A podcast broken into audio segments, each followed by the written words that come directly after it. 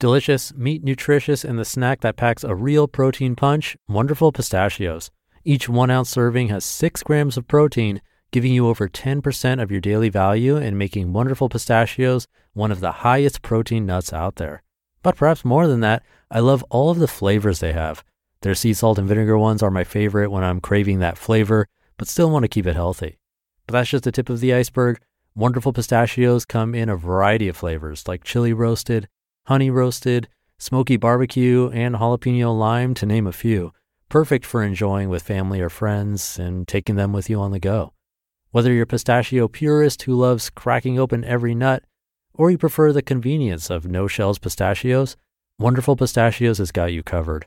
Grab Wonderful Pistachios and elevate your snacking game today. So fill up with a healthy snack when hunger strikes. Visit wonderful pistachios dot com to learn more. That's wonderful pistachios dot com. It's a Minimalist Monday edition of Optimal Living Daily, episode fourteen twenty-four. Owning less is great. Wanting less is better. And don't just declutter, de-own. Both by Joshua Becker of becoming minimalist dot com, and I'm Justin Mollock, your personal narrator, reading to you every day, including holidays, just like an audiobook, but free of charge, mostly from blogs, sometimes from books, and always with permission from the websites, otherwise it would be copyright infringement. And happy Monday to you. Hope your week is off to a great start if you're listening in real time. I have two posts for you today. Both are from Joshua Becker of Becoming Minimalist. For now, let's get right to today's two posts as we optimize your life. Owning Less is Great, Wanting Less is Better by Joshua Becker of becoming minimalist dot com. Less is more. You might have already heard this phrase as it's been quite popular in the minimalist movement in recent years. I love owning less. I made a decision years ago to intentionally live with fewer possessions. It was born mainly out of my growing discontent with the focus of my life's energy. As the size of my home increased and the number of things stuffed into closets grew, more and more time was spent caring for them. While cleaning my garage one Saturday morning, I began to realize how much of my life was being stolen by the things that I own. As a result, the things that meant the most to me were being neglected. I immediately began to remove the non-essentials. Since deciding to own less, I've experienced countless benefits: more time, more money, more freedom, more energy, less stress, and less distractions.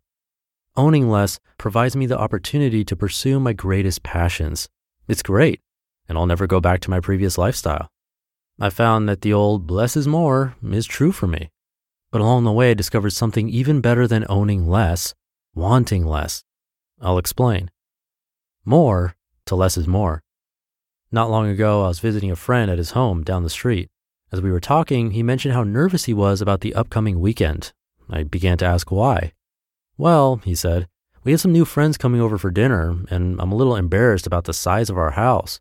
He proceeded to tell me the backstory. Recently, he and his wife had met some new friends, and last weekend, they went to their house for dinner. Joshua, it was huge, he remarked, and beautiful, and every room had gorgeous furniture in it. It was one of the nicest homes I've ever been in. But now, this coming weekend, their friends would be coming over to their home for the first time, and last weekend's experience has left my friend self-conscious about the size of his home. I went about my friendly duty of assuring him he had nothing to worry about. Things would be just fine. His house was plenty big, and the feeling you get when you enter a home is far more important than square footage or the make of the furniture. All the while, I felt a little bit of sadness for him. What a crummy way to live, constantly scanning the possessions of others and comparing them to your own. There is no joy to be found in that approach to life. It will always lead to discontent and envy.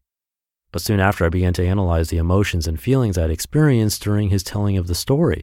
We had moved into a smaller home years ago, and I couldn't be happier with it. The benefits of a smaller home are fantastic. I don't even want a bigger house anymore. I drive past them all the time and think to myself, I'm sure glad I don't have to take care of that big thing. As my friend was sharing his story, I began to reflect on how much my life has changed and how unattractive the constant pursuit of material possessions has become to me. Not only do I own less, but I also want less. And this is a wonderful place to be. Less is more proves truer than I realized. Because I don't want to own more than I already have, I am freed from the constant comparing of my stuff to others. I'm no longer bound to the incessant pursuit of more money and more stuff. I found contentment in the things that I own. I've discovered more room for generosity, and I've begun to bend my pursuits towards things that matter. Indeed, owning less is great, but wanting less is even better. Don't Just Declutter, De-Own by Joshua Becker of becoming minimalist dot com. We are a culture drowning in our possessions. We take in more and more, holiday, birthdays, sales, needs, but rarely find opportunity to discard of it. As a result, our homes fill up with so much stuff. And because we believe the best solution is to find organizational tools to manage all of it, we seek out bigger containers or more efficient organizational tips and tricks.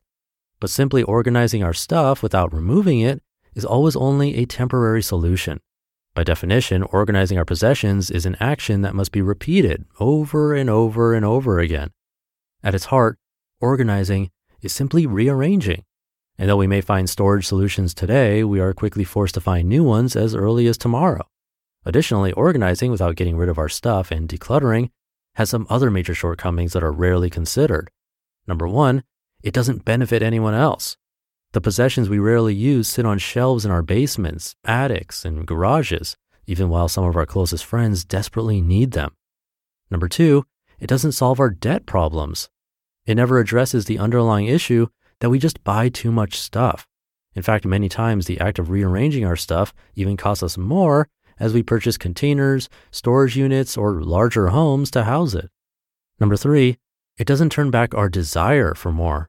The simple act of organizing our things into boxes, plastic bins, or extra closets doesn't turn back our desire to purchase more things. The culture-driven inclination to find happiness in our possessions is rarely thwarted in any way through the process. Number four, it doesn't force us to evaluate our lives.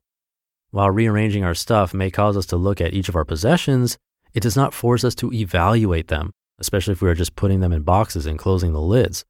On the other hand, removing possessions from our home forces questions of passion, values, and what's truly most important to us. And number five, it accomplishes little in paving the way for other changes. Organizing may provide a temporary lift to our attitude. It clears a room and subsequently clears our mind, but rarely paves the way for healthy, major lifestyle changes. Our house is too small, our income is too little, and we still can't find enough time in the day. We may have rearranged our stuff, but not our lives.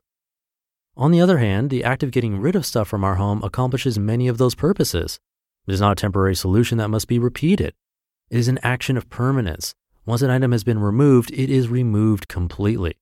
Whether we resell our possessions, donate them to charity, or give them to a friend, they're immediately put to use by those who need them. Removing possessions begins to turn back our desire for more as we find freedom, happiness, and abundance in owning less. And removing ourselves from the all-consuming desire to own more creates opportunity for significant life change to take place. If you're struggling with how to get rid of stuff, you can, number one, challenge yourself to remove the unneeded things in your home. Number two, rid yourself of the extra weight in a permanent manner. Number three, carry a trash bag from room to room. Number four, see how big of a donation pile you can make. And number five, eliminate debt by selling what you no longer need. It doesn't matter so much how you remove them as long as you do, for it is far better to de-own than to always be decluttering.